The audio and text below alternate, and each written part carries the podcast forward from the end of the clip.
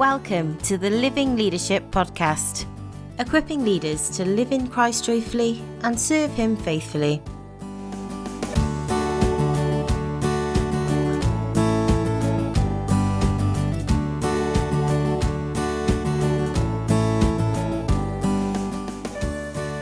In this week's episode, I'm delighted to share with you a talk from our archives. The following talk was recorded at our Pastoral Refreshment Conference in 2012 and is a talk given by the late Peter Maiden on Psalm 27. Hey, now, Well, let's return for the last time, this week at least, to Psalm 27. And I'd like to uh, read the psalm again to you. Thank you very much indeed for the privilege of being part of this conference. I'm a, I'm a real introvert by nature. And uh, driving up a, uh, a drive like that, so uh, the beginning of a conference is never easy for me. So um, thank you very much for making me very welcome. It's been great to talk to between sessions, uh, sharing your lives, and that's been extremely encouraging. Uh, I'll be asked to share uh, an illustration that uh, I, I, shared in a, in a seminar that I attended at the conference here on uh, enjoying God's after God's creation. Uh, I'm a city guy. I don't know anything about gardens at all. Um, so I thought I should come to this seminar on enjoying God's creation. But a couple of years ago, in our little garden, there was a plant that never ever flowered. It'd been there for 10, 15 years, never flowered. So I took the, the, the hammer out, basically the large hammer, and I tried to beat it to death but uh, I didn't quite kill it. And in the middle of the farmer that I'd been telling you we were going through, to my total surprise, this plant flowered for the first time, and it was absolutely beautiful flower. And I was so excited, like a little child actually, that I took uh, uh, uh, I took a piece of the plant away with me. And for as long as it lived, I think it was about two or three weeks, every service I went to, I, I showed this flowering plant and I told the story. And sometimes when you really get in the most big heart, that's when the flower uh, fully comes, pretty soon. So I was asked to share that. Just hopefully it might be of some significance to some in our uh, meeting this morning. Let's read Psalm 27. The Lord is my light and my salvation. Whom shall I fear? The Lord is the stronghold of my life. Of whom shall I be afraid? When the wicked advance against me to devour me, it is my enemies and my foes who will stumble and fall. Though an army besiege me, my heart will not fear. Though war break out against me, even then I will be confident. One thing I ask from the Lord, this only do I seek that I may dwell in the house of the Lord all the days of my life, to gaze on the beauty of the Lord and to seek him in his temple. For in the day of trouble, he will keep me safe in his dwelling. He will hide me in the shelter of his tabernacle and set me high upon a rock. Then my head will be exalted above the enemies who surround me. At his tabernacle I will sacrifice with shouts of joy. I will sing and make music to the Lord. Hear my voice when I call, Lord. Be merciful to me and answer me. My heart says of you, seek his face. Your face, Lord, I will seek. Do not hide your face from me. Do not turn your servant away in anger. You have been my helper. Do not reject me or forsake me, God my Savior. Though my father and mother forsake me, the Lord will receive me. Teach me your way, Lord. Lead me in a straight path because of my oppressors. Do not hand me over to the desire of my foes, for false witnesses rise up against me, spouting malicious accusations. I remain confident of this. I will see the goodness of the Lord in the land of the living. Wait for the Lord. Be strong and take heart and wait for the Lord. The psalm of two parts, not two psalms. No, a very real record of a victorious struggle.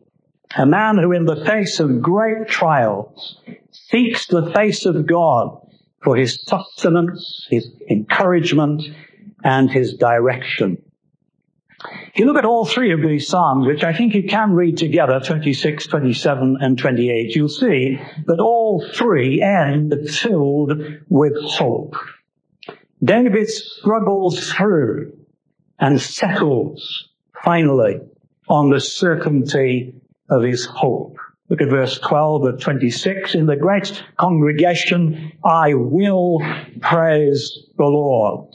And here in Psalm 27 verse 13, I remain confident of this. I will see the goodness of the Lord in the land of the living. These two statements express David's hope while he's still in the middle of the battle. He's looking forward to a day when the battle will cease and he'll be able to pray to the Lord with others and experience even more of his goodness. In Psalm 28, it seems these hopes are now reality. Verse 6. Praise be to the Lord, for he has heard my cry for mercy. The Lord is my strength and my shield. My heart trusts in him, and he helps me. My heart leaps for joy, and with my song I praise him. The Lord is the strength of his people, a fortress of salvation for his anointed one. Derek Kidner, however, comments that if we take the senses here exactly or strictly, there is still actually element of future hope in David's words. Derek Kidner says it should read, if you stick strictly to the tenses, my heart trusted in him, and I shall be helped. And my heart exalted, and with my song I shall praise him. So it's this theme that I want us to concentrate on in this last session together. Living today in the certainty of our hope. In the heat of the crisis that David is experiencing, I think if you look at the end of the psalm, you can see him relying on two things and committing to one thing. So we'll take those three things in the order in which they come in the psalm. And first of all, we find David relying on the mercy and the love of God. We've already noticed his commitment to integrity. Uh, Psalm 26 and verse 1, I've led a blameless life. Test me, Lord, try me, examine my heart and my mind. But it's not his integrity on which he relies. Verse 7 of 27, hear my voice when I call, Lord. Not because I deserve to be heard. No, be merciful to me and answer me. Only by grace can we enter. We sang together around the table yesterday evening. You can see in the verses which follow that even though David is seeking this life of high integrity, he knows that but for the mercy of God, he's lost. Verse 9, do not hide your face from me. Do not turn your servant away in anger. You have been my helper. Do not reject me or forsake me, God my Savior. I wonder as he writes, if he's in the process of witnessing, even as he writes the tragedy of Saul? Is he desperate that what he sees happening in Saul does not happen to him? And does he recognize that without the mercy of God, it's inevitable? Remember God's words to Samuel, 1 Samuel 16 verse 1. How long will you mourn over Saul since I have rejected him as king over Israel? I wonder if it's in that context that we need to read David's words in verses 8 and 9. Don't hide your face from me. Don't reject me. Saul's example should be a warning to all of us in leadership, just as much as it appears to have been a warning for David. Saul, a man who had everything going for him, born into a family of influence, Uh, 1 Samuel 9 verse 1 tells us that Kish, his father, was a man of standing. He was a man of influence. He was a man of wealth.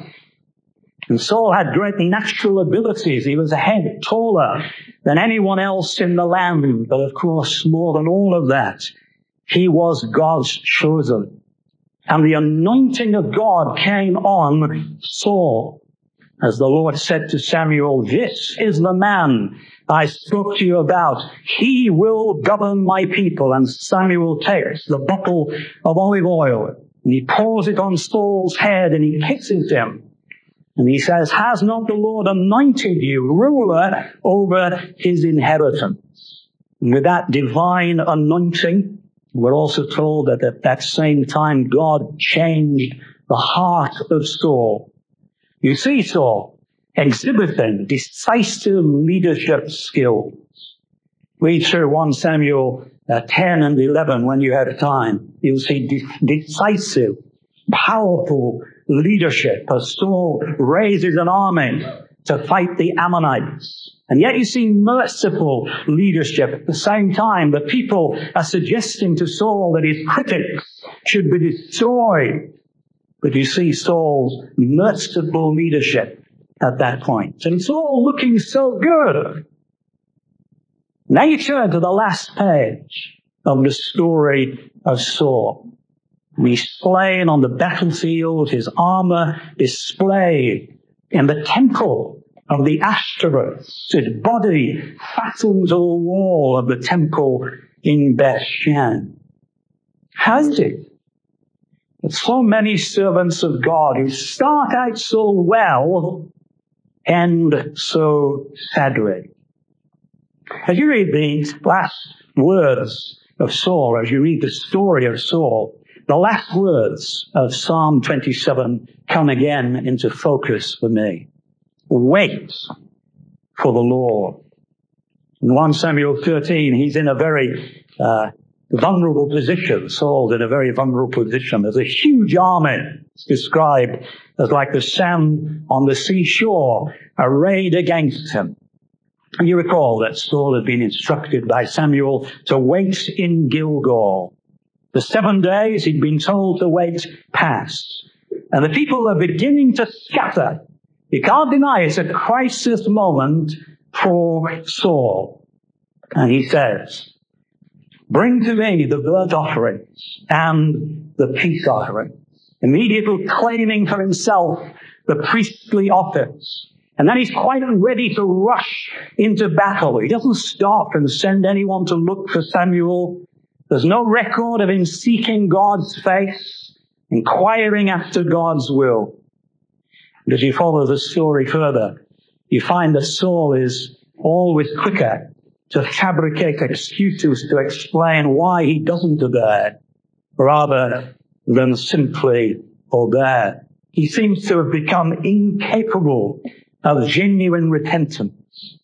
When you return to 1 Samuel 13, you read, as soon as Saul had finished offering the sacrifices, Samuel came. Only he'd waited. And then we read, Saul went out to greet him, or as other translations put it, Saul went out to bless Samuel. Matthew Henry comments, he appeals to boast of what he's done rather than repent of it. He greets Samuel as his brother sacrificer, as if he now thinks of himself as the complete priest. And when Samuel inquires, what have you done? Saul immediately turns to excuse and blame.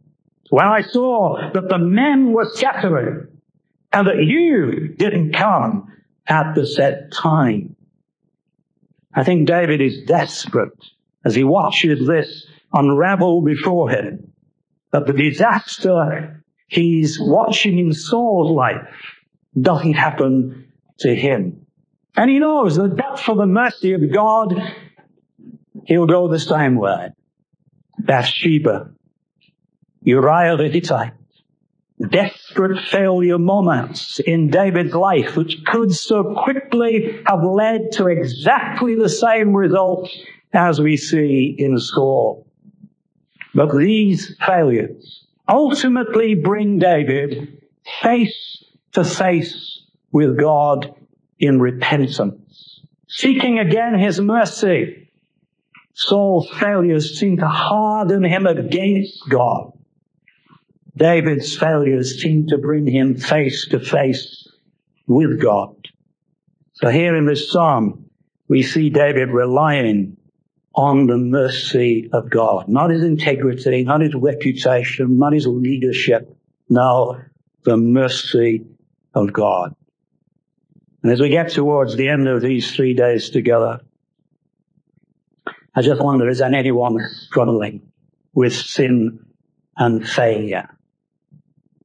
But if there is, I just want you to be 100% assured of the constant flow of the river of God's mercy. It's a very precious time for me last night around the Lord's table. Just to think again of the shed blood of our Savior. And whatever our situation today, that blood still flows. So David relies on the mercy of God. And then secondly, he relies on the love of God. It's a brilliant statement in verse 10, isn't it? Though my father and mother forsake me, the Lord will receive me. In normal circumstances, the very last people you would expect to forsake you would be your parents. Their love you would expect to be the strongest, the most enduring. But compared to God's love for us, the most wonderful human love is as nothing. And it's just worth pausing to think about that statement. Just to recall some of the heroic deeds in history which have been motivated by parental love. Or maybe just to consider your own love for your children if you're a parent what you would not do for your children. Then having meditated on that for a moment to realize that God's love for you, God's love for me is far more than the most amazing example of parental love you can ever recall. In Isaiah 49, 15, that's probably already come to your mind. Can a mother forget her baby at the breast and have no compassion on the child she has borne. Though she may forget, I will not forget you. See, I have engraved you on the palms of my hands. Commenting on this verse, Alec Motyer writes the following. Talking to yourself, we used to say, is the first sign of madness. Far from it. Rather, it's an important sign of Christian common sense. I suppose, of course, that depends on what you actually say for yourself. Paul puts it in another way when he says that we are transformed by the renewing of our minds. And of course, the mind is only renewed by thinking of new and renewing topics. If we talk to ourselves about worldly things, Paul says we'll develop a worldly mind. If we focus on things above, we'll develop a heavenly mind. Colossians 3 verse 12. So we can cultivate the mind of the flesh or the mind of the spirit. Romans 8 verse 6. Every thought we entertain disposes our mind in one direction or another. So it matters what we talk to ourselves about. And in particular, what do we say to ourselves when things just seem to be going from bad to worse? What do we talk to ourselves about then? Despondency is taking over. What do we speak to ourselves? The natural tendency, it often seems to be strong beyond resistance is to retire hurt and just to moan to yourself. How terrible, how unfair life is. You see her go away and chew the fat. Go that way, and despondency will feed on itself. It will deepen, it will darken by the minute. And Isaiah says to us here, don't do that. Feed your mind on the promises of God. Tell yourself all that God has pledged to do. Hold on to His word. And the promise here is that God will never forsake you. Even that moment might come when your parents will forsake you. But your Father will never forsake you. The Lord's therapy is to bring us by means of His Word as we ponder and understand it, to bring us out of depression, out of the downcast face, into the burning heart again. So Jesus walks with those disciples as they move towards Emmaus. They're downcast, they're depressed, and so gently and beautifully, our Savior moves alongside and he begins to open the scriptures for them. And before long, their downcast face is gone. Their hearts are burning again. So in the heat of the crisis, David, David first of all reminds himself of the ever flowing river of God's mercy and the immeasurable extent of his love. That's the first thing on which David relies. And I hope we're all going to go from these three days together relying on those two things. The ever flowing river of God's mercy, the immeasurable extent of his love. Secondly, let's look at the commitment David makes in the crisis. He commits through it all, verse 11, to maintain his integrity. Teach me your way, Lord. Lead me in a straight path because of my oppressors. Spurgeon comments that what David is asking for here is a path which is open, honest, straightforward, in opposition to the way of cunning, which is intricate, tortuous, and dangerous that it writes it's a moral term that David uses, implying what is right or straight when the merest slip can be exploited. Calvin, commenting on this verse, says, he who thus desires to commit himself to the safeguard and protection of God must first renounce crafty and wicked devices. Now we need to live this life of integrity supremely, of course, because this life lived in integrity glorifies God. But we must also live this life according to this verse because of our oppressors or because of our enemies. To quote Spurgeon again, they will catch us if they can. But the way of manifest simple honesty is safe from their rage.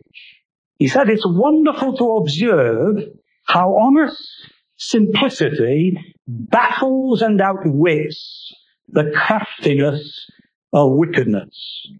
Truth is wisdom. Honesty is the best policy.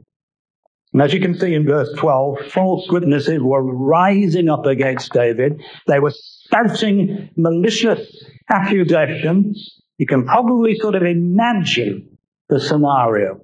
There's a sense of intrigue. There's devious planning going on. And the temptation is always, isn't it, to answer like with like. You begin to be less than straightforward. You may not lie because, of course, you're an evangelical, but your statements are not plain any longer. They possibly border on deception. David wants nothing of it. He wants to walk a plain, straightforward path. He wants God to take him by the hand and lead him along that path because he knows that such an attitude will glorify God. And I'm sure he also believes that truth will ultimately triumph.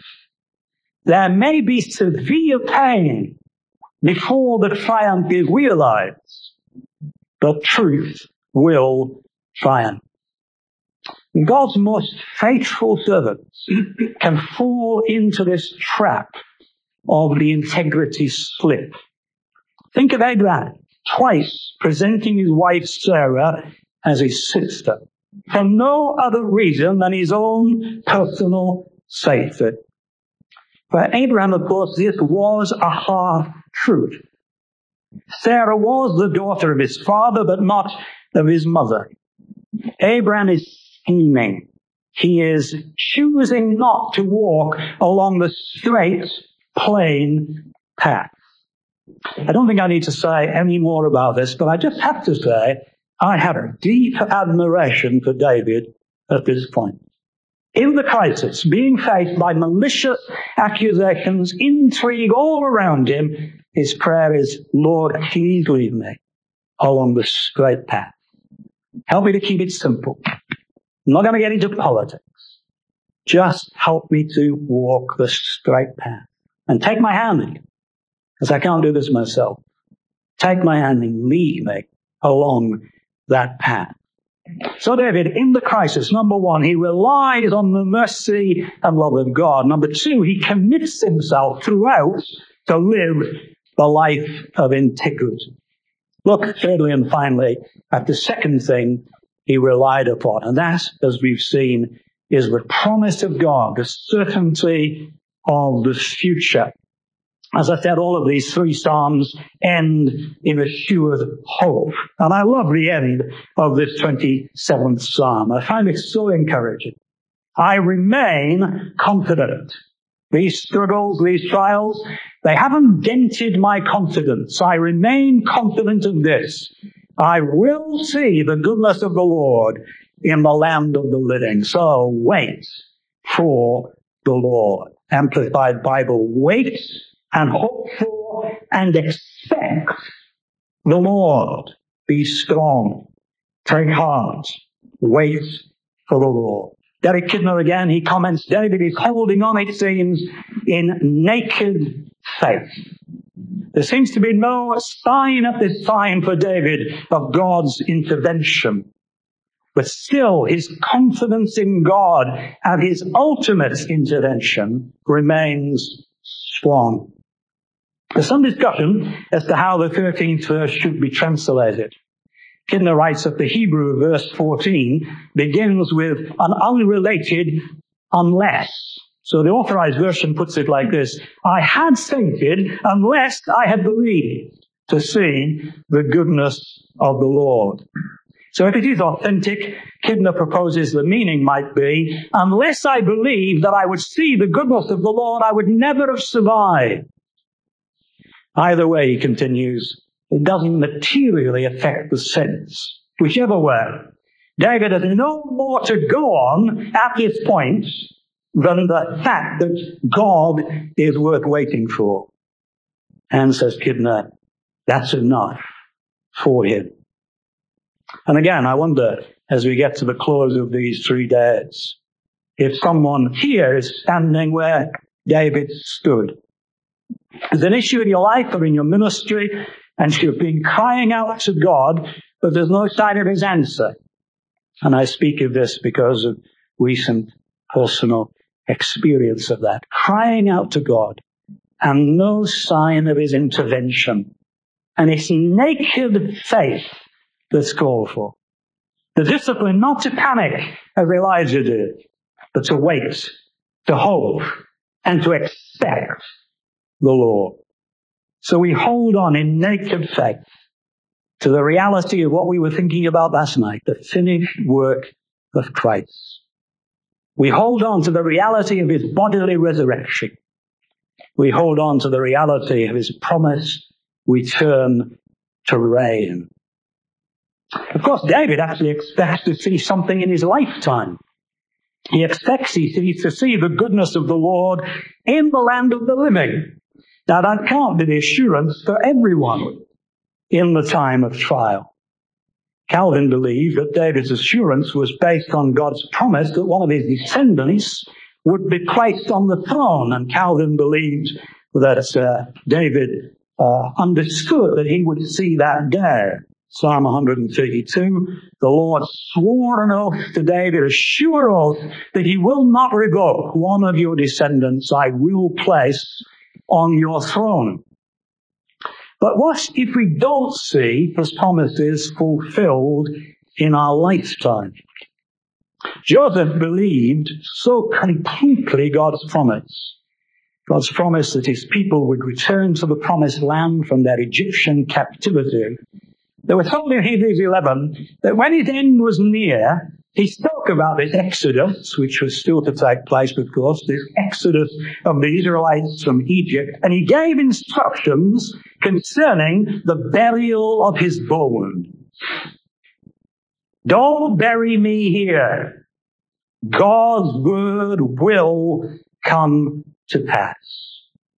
Later, of course, in Hebrews 11, we have that thrilling passage from verse 32. And what more shall I say?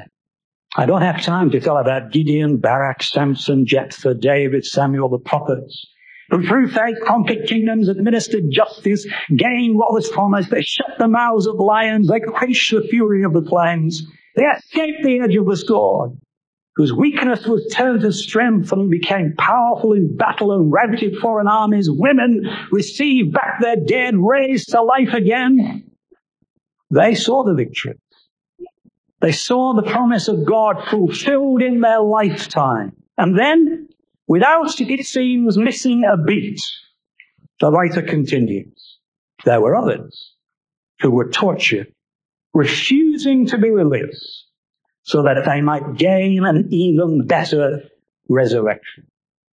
No sign of the promises fulfilled in their lifetime, and yet the writer says they were all commended for their faith. When you're trusting in the trial, holding on in naked faith, and there appears to be no sign of God's intervention, what do you do? Exactly what David did. We're to wait for the Lord not to rush to apply our own solutions to the problem. Done that so often that I hope I've learned my lesson, but I probably haven't. Not to rush to apply my own solutions to the problem. Not to begin to manipulate a situation, but to wait, to be strong, to take heart, and to wait for the Lord. Listen to God speaking to his people, Israel, in Isaiah 50. This is what the sovereign Lord says, the Holy One of Israel. In repentance and in rest is your salvation. In quietness and trust is your strength, but you have none of it. You said Noah will flee on horses, therefore you will flee. You said we'll ride off on swift horses, therefore your pursuers will be swift. A thousand will flee at the threat of one, at the threat of five, you will all flee away until you're left like a flagstaff on a mountaintop, like a banner on a hill. Yet the Lord longs to be gracious to you. Therefore, he will rise up to show you compassion, for the Lord is a God of justice. Blessed are all who wait for him. Sarah cannot do it. She can't wait for the fulfillment of the promise of a child. Abraham sleep with my Egyptian servant Hagar. And Ishmael is born. As God's people, we can always wait because there's always hope. Constant hope. Because of the victory, which again we were concentrating on last night, the victory of our Lord Jesus Christ. I believe that one of the great Christian distinctives should be that we are a people of hope. But as Christians of the 21st century, we've got a very significant problem. Our Western culture, particularly our Western culture, concentrates almost entirely on the moment, on the now. The only future interest, it seems, in our, for many people is our pension and the government, of course, is rather concerned we're not sufficiently interested in that. The preoccupation is with the now. And this, I believe, has massively impacted the culture of our churches. The prosperity gospel is the extreme example of that. But don't you find that many, many Christians get disappointed with God if things don't go well for them in the now? We expect a basically peaceful existence, a reasonable lifestyle, robust health most of the time. And if that doesn't happen, it triggers faith questions for many, many Christians. One writer put it like this The knowledge and the experience of God for so many today in the Western world is so weak. The desires for the pleasures of the present so strong that many today find it impossible to imagine that life with God in the world to come could be incomparably better than what we hope to experience in this world. I think it's clearly reflected in modern worship. Song after song is written celebrating the presence of Jesus in our lives here and now, and that's great, that's important. But how often you find yourself singing about the future, future realities, the glory of heaven, the return of our Savior? I want to pause, just take five more minutes by moving as I did yesterday from David to Paul. And to a scripture which has sustained me probably as much as any other in the last five years or so. Talk about difficult days. When Paul wrote Second Corinthians, he was really going through it. Those he describes as the super apostles, they'd come down from Jerusalem and they appear to be carrying everything before them in their campaign to win back the Corinthians to their law centered message. They didn't want Paul's Christ centered, Messiah centered message. They wanted to get them back to their law centered message. And they were accusing Paul of all manner of things, lack of integrity. Uh, they said, You changed your travel plan. He said you were going to come, you didn't come. So if we can't trust in travel plans, how can we trust the gospel that you're bringing to? They accuse him of mishandling money. They said, Oh, he writes a good letter, doesn't he? He writes a strong letter. But you know what he's really He's a very unimpressive character. And you his preaching? He can't preach to save himself. That's the kind of criticism that these super apostles were bringing against Paul. No wonder he writes in chapter 4, we're hard pressed on every side, but we're not crushed. We're perplexed, but we're not in despair. We're persecuted, but we're not abandoned. We're struck down, but we're not destroyed. As one paraphrase puts it, we're knocked down, but we're not knocked out. How do you carry on in such circumstances? How do you minister on in such circumstances. Well, just look at 2 Corinthians 4 13. It is written, says Paul, and he's quoting Psalm 116, I believe, therefore I have spoken. Since we also have that same spirit of faith, we also believe and therefore speak. So amid all his difficulties, Paul's spirit of faith endures. What the basis of the faith? Verse 14, because we know that the one who raised the Lord Jesus from the dead will also raise us with Jesus and present us with you to himself. Paul's eyes, Paul's hopes are firmly fixed on a day, a day when he knows that not only he will stand in the presence of Jesus, but his Corinthian converts will stand with him, and converts from many other cities that he visited will stand with him. And that future prospect drives Paul forward in the present. But his struggles, they're certainly taking their toll. How could, he says, outwardly, verse 16, we're wasting away. The persecutions, the stress, the demanding lifestyle is taking its toll on Paul's health. Yet inwardly, we're being renewed day by day. That sort of Paul, in the middle of this immense struggle, experiencing daily renewal, no doubt it is spent time daily in the presence of Jesus, was a terrific inspiration to me over the last six months. And it all led to this final great crescendo of the chapter. Surely one of the great encouragement statements of Scripture. Therefore, we do not lose heart. These huge struggles, which he actually describes as light or slight and momentary when compared with the eternal glory ahead. So, verse 18. Wow, I love this verse. So, we fix our eyes not on what we see, whether what we see is good, whether what we see is bad, or whether it's indifferent. We fix our eyes not on what is seen, but on what is unseen, because what is seen, whether it's good or bad, is always temporary. But what is unseen is eternal. Timothy Savage puts it, it's partly because Paul believes in a future resurrection of the dead that he's presently willing to carry about in his body the dying of Jesus. It's because he trusts in a future exaltation that he submits now to the condition of a slave. It's because he looks forward to a future heavenly life that he's willing to die daily. It's because he anticipates reigning with Christ in the future that he can speak boldly in the present. We had some interesting quotes from Martin Luther at this conference. But one of Martin's quotes that I think about over and over again is that simple quote that only two days of my diary. Today and that day. I said there aren't many modern songs about the future, but Nathan Fellingham has written a brilliant song. I just wish it was easier to sing.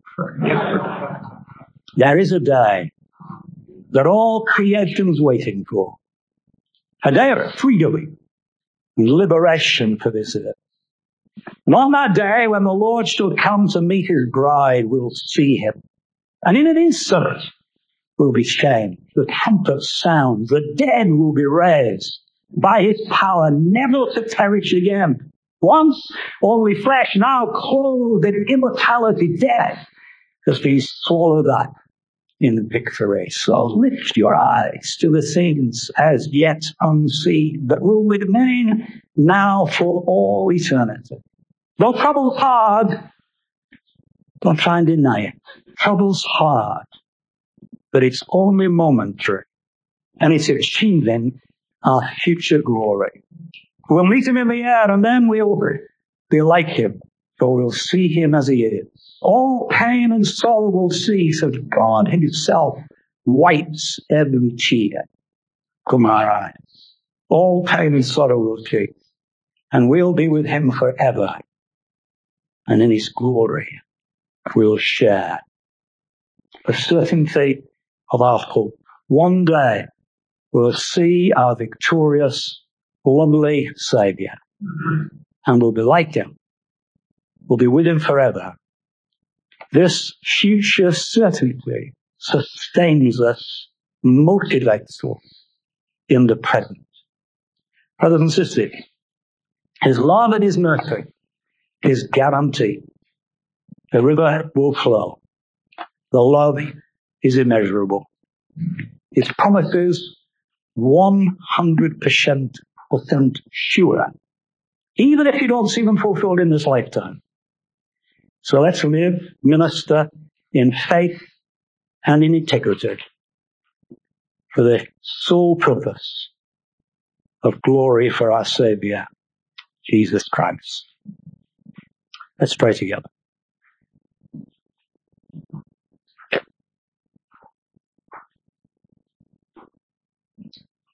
Just a moment to allow God's word to settle in our minds and in our hearts.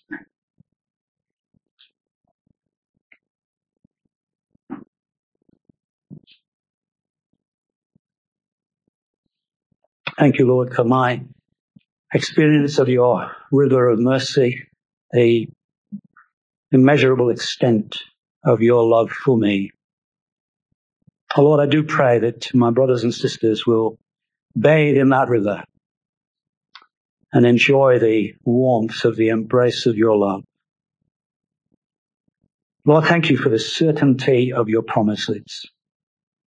Some of them being fulfilled before our very eyes others we will wait. Maybe not even see them in our lifetime, but Lord, we know that every promise of God is yes. Amen in Christ Jesus. So even if it's naked faith, Lord, we hold on. We hold on to you, Lord Jesus, our Savior and our conquering and returning King. And we worship you together in your own name. Thank you for listening to the Living Leadership Podcast. We hope what you've heard today spurs you on in your walk with the Lord. If you're encouraged by today's episode, consider sharing it with a friend or colleague, or leaving us a review on your podcast app of choice to help others find us. If you'd like to engage further with us on anything we've discussed today, we'd love to hear from you. You can find us on any major social media application at Living Leaders, or you can visit our website www.livingleadership.org, where you'll find even more support and resources to help you live in Christ joyfully and serve Him faithfully. Blessings.